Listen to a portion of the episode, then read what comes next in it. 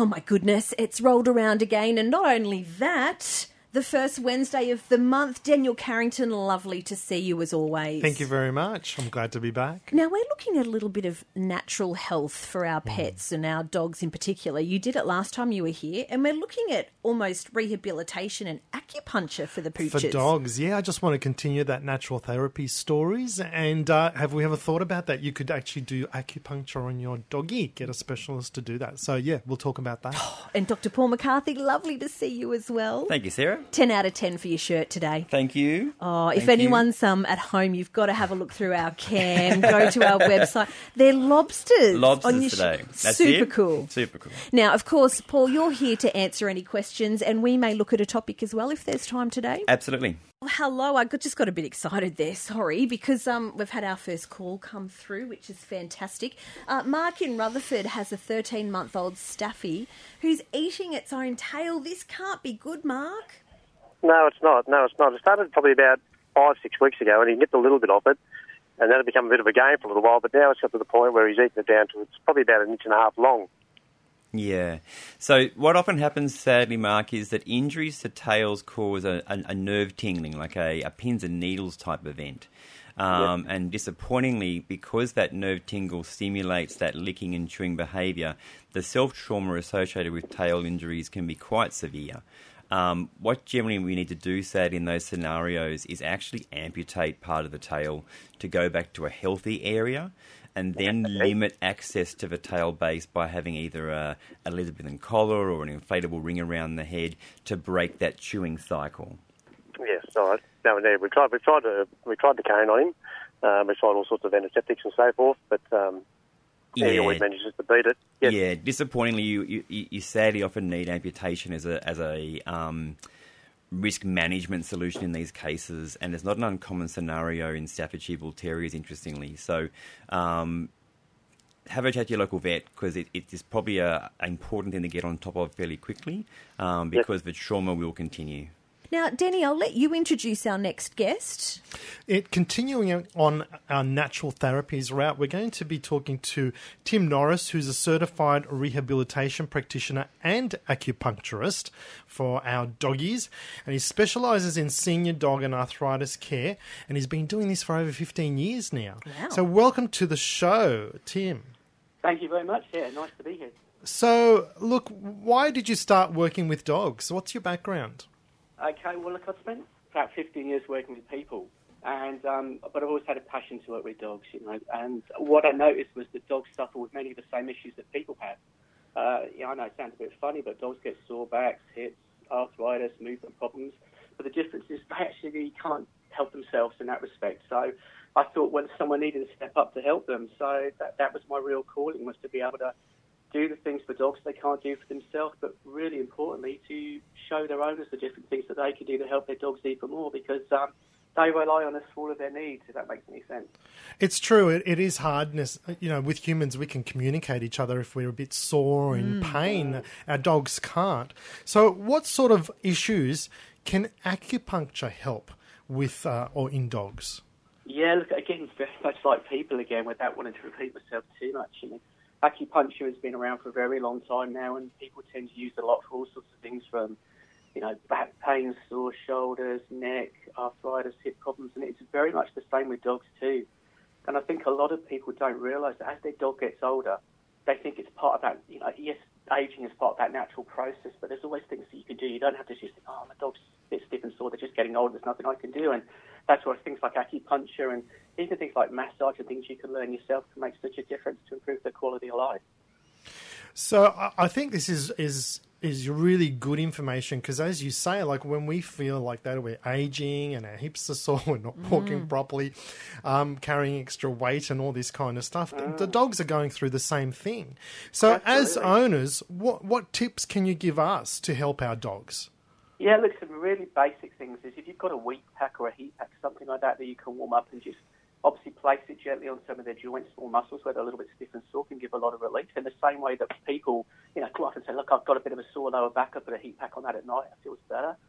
Learning some massaging techniques can be very helpful, and then just some just some food things, you know, like a bit of um, oily fish because the omega threes and the oils can be great for uh, reducing inflammation, and even a bone broth going into the colder months now, bone broth can be fantastic for supporting their joints and helping reduce inflammation. So. Wow, and that's such a big thing these days, I think, um, with human health and our domesticated pet health. Inflammation of our bodies, isn't it? Absolutely, and, and there's always things you can do. I mean, I see, you know, dogs coming towards the end of their life cycle, really older dogs, and you can always do something to improve their quality of life and give them more precious time with, you know, together, because that's what we all want. We want our dogs to live forever, I think.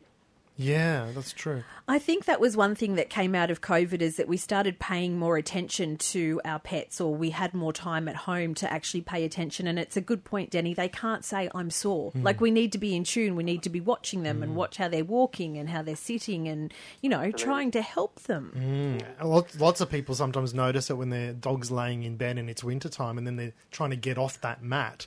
Oh, they they look a bit sore getting off that mat. Yeah, Sometimes that's a bit late. And all, acupuncture can help all these things, Tim, can't it? Oh, very much so. Yeah, I mean, like as you exactly said, you've only got to go to the local dog park and watch how some of the dogs are moving to realise that they are a bit stiff and sore if you know what you're looking for. And, and there is always something you can do that can, you know, complement what you're doing with your vet too. Because obviously, you know, they do a lot of great work with this too. But what we're looking at is just give them different options that can help to complement all of that, and you know, give them the best quality of life possible. Do the dogs tolerate the um, acupuncture well? Like, are they calm during it or do some, you know, Yeah. find it hard to Yeah, sit yeah, it's a, yeah, it's a great question. A, a lot of dogs, particularly the older dogs, they settle down very quickly. Once I think they sense that you're there to help them, then that makes a big difference. They tend to relax. You get one or two that are a little bit lively, and that's where we might use different approaches. Um, but all, most dogs are very, very good at acupuncture. They find it very calming and, and obviously beneficial. Yeah. Tim, thank you for your time, and I think it's great to be able to communicate this to all our listeners who've got pets that there are things out there they can do for them. Yeah, it's absolutely. natural remedies, yeah, old fashioned medicines as well. absolutely. Yeah, absolutely. All right. Well, if it came down to that, my nan's got it sorted. Vicks on everything. That's all you need. Got Dr. Paul McCarthy here, ready to take your calls. Four nine two one six two one six. A free line right now. Get in early because we do get busy by the end of the show. And what are we going to chat about a little later on, Paul? All right, so I spent my morning doing some um, human health psychology research. So we're going to talk about obesity in our domestic pets. Oh, okay. Um, a lot of pets are probably suffering like us humans after COVID. and COVID well. has affected them as well. So yeah, absolutely, it's a bit of sadly a bit of a pandemic now. Tell me about it. It's Mm. very hard. Okay, that's a great topic. If you're at work now and you can't get to the phones, you can always send us an email, which a lot of people do. It's great to see at 2nurfm.com.au and click on Pet Chat. We've had one from Susan uh, from Merewether. Now, Dr. Paul, she wants to know uh, what you think could have happened to her dog. She said it was like a seizure. Um, her dog has fallen over and sort of swished the legs around almost like a paddling action. Um, it didn't last very long, but her dog was a little bit confused afterwards. It's a it's a Maltese Shih Yep. Tzu. So I certainly think Sue probably has witnessed a seizure in that they that's a fairly classic representation for what we call a what we used to call a grand mal or a generalized seizure, which is where there's a lack of consciousness. Um, there's often locomotor function, so they'll often paddle. They may urinate or defecate during this period as well. Um, sometimes there's um, a, a turning back of the head and a rolling of the eyes. So clients will sort of note that their eyes seem to be flickering. Okay. Um, seizures generally actually only last very few minutes, uh, a minute tops often.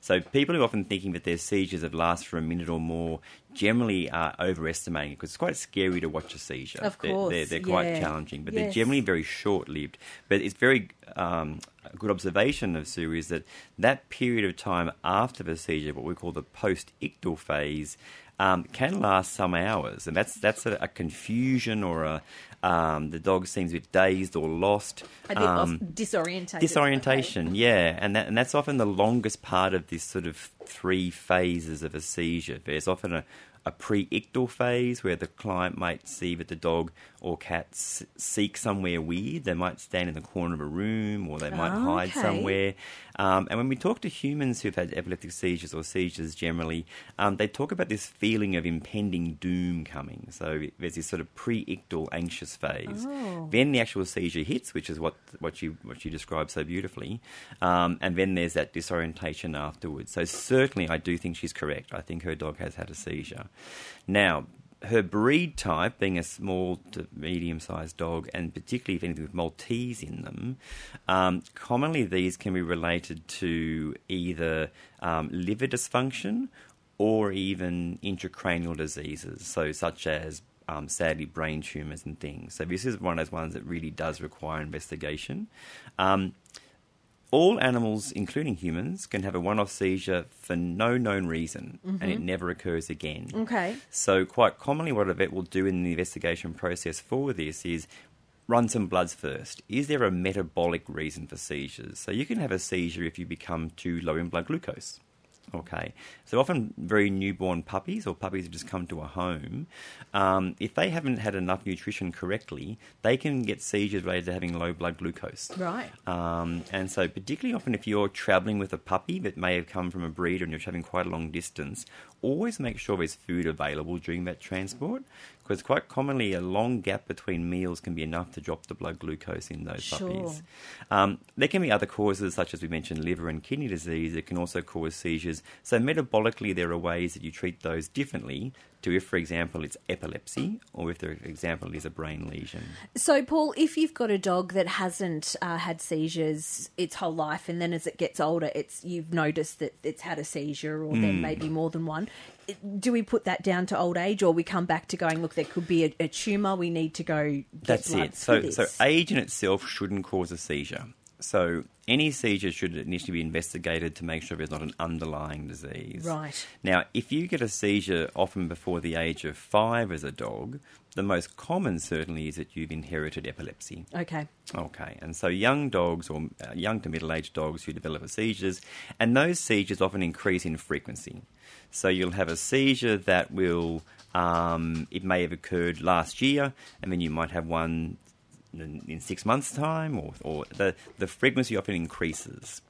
Um, now, generally for epilepsy, unless the frequency is, is well, in our practice, generally sort of more than once a month, we often don't medicate those guys. Okay. Because the trade off from the medication versus the benefit of a drug is that you're working the liver pretty hard and, and what have you for what's a fairly minimal impact on the dog's life because the seizures are so infrequent.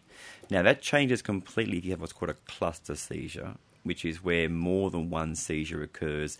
Um, Quite quickly, followed by another one or another one. Sure. And Okay. so those ones are important to be seen immediately, um, in that cluster seizures can continue into what's called status epilepticus, where the brain doesn't come out of the seizure. It just rolls in and out of these Ah, activities. okay. And that's an emergency scenario. So, Paul, what would you say to someone whose dog has had um, a seizure Hmm. and then has gone months and months, but then had another one? By the time Yeah. they get the second, is that when you then Absolutely. investigate? And I think in those circumstances, again, the discussion will be had with the vet whether there is any underlying predisposition. So, is it a breed type that's more prone to different seizure disorders?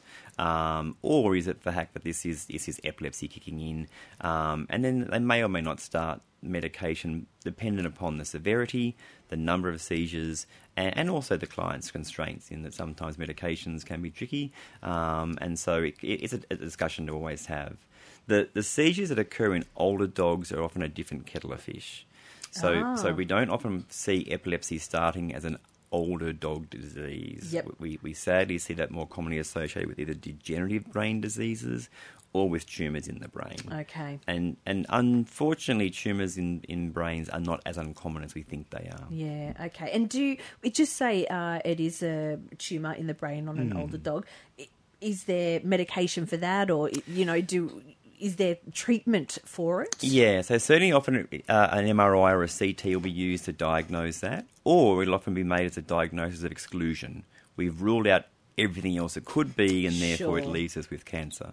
Now, um, not all of those cancers are malignant. In fact, a lot of those are actually benign, and so surgical removal of those can actually solve your problem. Okay. Um, disappointingly, though, the, the requirement to have that done is fairly intensive uh, specialist surgery, which requires obviously a trans- transport to a specialist in Sydney to do so. Okay. So often what we do is we palliate those guys by using medication to try and reduce the frequency of the seizures and reduce the severity of those seizures. Okay. Well, there you go, Sue. Lots of options Yeah, there. lots of options. Um, but certainly talk to your local vet. There, there are some things that they could easily rule out, hopefully, and it may be a completely manageable disorder. Okay. Uh, now we were talking off air, Paul, that uh, since COVID, and you know, there's a lot of us in this boat. We, we've put on a little bit of little bit of weight. Mm-hmm. Yes. Um, and you told me a statistic for for Australians at the moment. Yeah, so sadly, two thirds of Australians are overweight. Yeah. It's hard. And what that has now translated to is that half of Australia's dogs are overweight. Because there's a one third correlation. of our cats. Right. So if the owners are overweight, is there an increased chance that your pets are going to be overweight? There, there is a there is anecdotal evidence to say that the larger the owner, the larger the pet. Correct. Yeah, right. Um, but there's lots of factors that have changed that. So during COVID, lockdown prevented lots of people from leaving their local areas. Yes. So dogs who would often go to the beach for their exercise or have those long runs were, weren't able to do so. Um, the second thing that's happened also is that there's uh, a tendency, particularly in suburban lifestyles, is that we work longer hours and therefore we don't have that amount of time to even play with our dogs.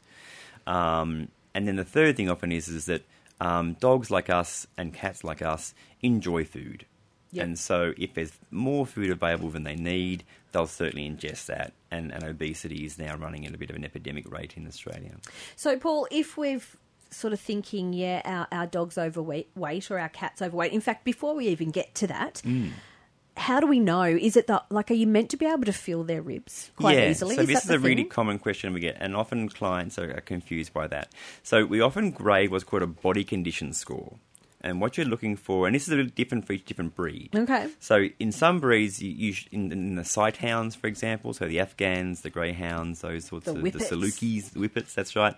Um, they should have a, a very deep chest, um, and and there's a um, the the last rib should or, would generally be, be visible in those dogs quite quite readily. And what you're looking for for most breeds of dogs is if you can run your fingers down from the ribs towards the hips if it's a straight line running down there, then generally that's just the epaxial muscles and your dog is correctly weighted. Okay. If it bulges out from the ribs and comes in at the hips, that's fat. Right. Okay, you right. can't put any more muscle in that space. So anything that bulges out from there, those um, what we would refer to as love handles, um, that's that's an overweight dog.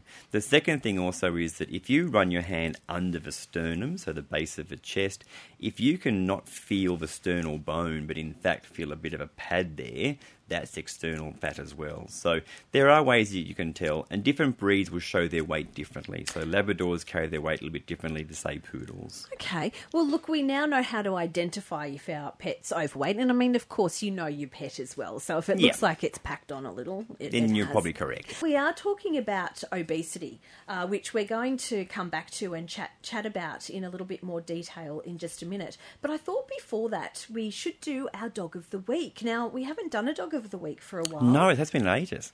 So let me introduce to you. Oh, what a great name. Hey, Max. Oh, please uh, consider Max as a dog that you may want to adopt. You can actually check out Max at our 2nurfm.com.au website and click on pet chat now oh, that's a happy you know there's something about doggies just with their tongues out Mm-hmm. looking straight at the camera that just you know i'm a bit happy Yeah, yeah, he looks a very happy dog. although he's got his ears up so i don't know as a vet you No, may, he's is, that, is that good He's a kelpie, so he's, he's always going to be watching and listening to see what's happening next. Okay. They're, they're busy, busy. So Max is a kelpie, um, and he's a strikingly handsome boy. Yes, he is. Uh, he's one and a half years old, and he's in search of his perfect home, one that's familiar, experienced, and willing to take on all that comes with a working breed. Because if you're going to get a working breed, I Oh, mean, yes. you've got to really prepared. commit, don't you, Paul? Absolutely. So these are guys who are watching body language. They need entertainment. They need problem solving. They're incredibly bright and they give a lot of love, but they just need to have that brain always turned on and doing something. Otherwise, um, watch out for your furniture and your backyard. Did you write this uh, piece on No, Max? I didn't. Is that what I mentioned? he's, a, he's a clever boy, quick at learning and eager to please. Excellent. But he still needs guidance and reassurance. He has a fair amount of energy, uh, so regular exercise, playtime, and mental stimulation. So everything you just said, they're smart, they're intelligent, they want to be loved, they want to make you happy. A typical working breed. Dog Rescue Newcastle uh, did bust him out. Oh, they, so they've taken him from a pound to give him a second chance at life. So he was pretty scared and timid, uh, but he's really starting to come along and trust humans, and he really is just looking for that home. He likes other dogs, and he's currently living with an older male dog who he adores. So that's good. It's a good positive sign, absolutely. That's very positive. He walks well on a lead. Um, he's been learning proper leash manners, and he's full of character. He's a joy to be with and to watch. So if you are interested, then please uh, get on our website to learn more information about Max, and that's 2nurfm.com.au. And we always love to hear uh, if you end up adopting Max, because we often get calls the next week and say, "Oh, thanks for you Oh, know sharing that on Pet Chat because I ended up you know looking into the dogs." Oh, that's really good. One of my really nurses, good. Chloe, has a Kelpie, so I'd be in, in very big trouble if I didn't give a, a high rap for Kelpies. Oh, there you go. He's a good one. Now, we're talking about obesity in our dogs, and uh, Mm. Yes. before the break, we were talking about how you can identify if your pet is overweight. Yep. Once we've made that diagnosis and we've gone, okay, there's a little bit too much uh, fat on my animal, what do we do? Like, is it cruel to just go, right, that's it, bickies and, and, and no more? Or do, is there steps to take to, to start getting that weight off gradually? Yeah. Okay. So, so often the very first comment I have from a client when I mention their dogs may, may be overweight is that I exercise them all the time. And the same answer as you and I were discussing beforehand, you could exercise all day for hours and hours, but if more goes into your mouth than you can burn up, you store the body fat. And I've been trying, trust me. But you cannot outrun a bad diet. No, and you're 100% correct, Sarah. So, number one really is that, um, and these are very simple steps you could do. The first step is to just decrease your portion sizes. Yep. The same rules that we apply to ourselves, you can apply to your pets. Now, um, we certainly recommend, as in people, you don't crash diet because, as we all know, crash dieting puts a lot of stress on your liver, a lot of stress on your other organs, and and is uncomfortable to do and stressful for the dog. So, make these very small um, decreases in in volume over a period of time. Because what you're trying to do really is make the overall equation less. Paul, can dogs and cats get hangry? They can. Like Yeah, yeah, absolutely. Okay. Yeah, yeah, and that's why this needs to be a very sort of slowed process. Um, in that we don't want dogs to then be sort of continually begging, jumping up at tables. Um, dogs who uh, often have too sudden a diet change raid garbage bins. They do all sorts of things to try and meet that need. So it takes a while to get these guys down to a weight. So to, to do this slowly. Okay. Now that can be helped by using diets that are designed to help with that. Okay. So they're, they're diets that make your pet feel full, but actually metabolically they're not converting that into excess body fat. They're, they're actually utilizing their reserves. Because there's a difference in, people often go, oh, I do feed a light diet. Now, a light diet is often really good once you've reached the diet. Um, sorry, the weight The you need to be. Okay. Yeah. So, so light diets are often formulated really to keep you at where you should be, but often you've got to use portion size and a reduced um, calorie diet to get that initial weight achieved. Okay. And then you use those diets to keep you there. There are some breeds who are going to want to continue to eat more. And so, looking at those, Like your Labradors like the and, you know, retriever love it, family, yeah. absolutely. So, um, they're the guys who um, portion size is really important, and looking at ways that you can then distract them from meals as their as their focus in life. So, um, what I often suggest for clients often is that if you've got a dog that, that really likes its food, give the food over several meals rather than one large meal. In that, often if you feed more frequently, the actual input you need to keep the engine running is less than if you feed once a day. So, Okay. so often people just say, "Oh, I'll reduce dinner," but what you may be better to do is actually not only reduce your portion, but split that to an AM and a PM feeding, and shortening what we call that famine and feast cycle. Okay. Okay, so Paul, uh, for anyone at home listening, thinking, yeah, okay, I've got a pet that's overweight. Realistically, they could have success with their pet by doing nothing else other than just slightly reducing what they're currently giving them. They could give them the same food but less, and they will get results. Yeah, this isn't this isn't really bad rocket science. There's no you know medications you need to have to help with obesity. Um, this is really about the fact that they can't provide their own food. We we do that all for them. So we can choose correct foods, we can decrease portion sizes, and we can increase exercise. Yep. I, I'm I'm conscious that exercise being the first thing to do for an overweight dog can actually create more problems than it's worth. Because it'll put a lot of strain on their joints, I guess, if they're carrying extra weight. Correct. So we see um, joint injuries much greater to it in those sorts of dogs. Heat exhaustion, because remember, fat acts as an insulator. So if you suddenly decide to take your fat dog for a run, then what will happen is that that dog will overheat, and then you can have heat exhaustion as a secondary complication. Okay. So be, be, be, be wise about how you would do it. And I often think the simplest is just think of a dog as you. Yep. So if you were suddenly deciding that you were after carrying maybe 20 kilos more than you should, but you'll do a 10k run, that probably isn't appropriate. I'll die. That's right. Yeah. And, and, and that's the same for your pets too. So don't try and run this fat off as you go to. Try and decrease their portion sizes before you look at exercise as your as your maintenance. And good advice that's slow and steady because I think you know we it's it's human to go okay I'm doing this I'm doing it now and we get excited and we Yep. go right I'm cutting everything whether it's for ourselves for our pets but as you said I mean it's just putting extra stress on the body and it won't work long term you've got to go slow and steady and just chip away at it every day Every day, that's right. And people who worry they have to cut their treats out, you don't have to cut the treats out, but treats can be part of the overall equation. Yeah. So you, you give your treats, you just decrease dinner. yeah really good advice it just sounds so easy It should be, so hard though but it's hard. oh there you go well Paul so lovely to have you in for Thank you, Pet Chat as always Thank you very much.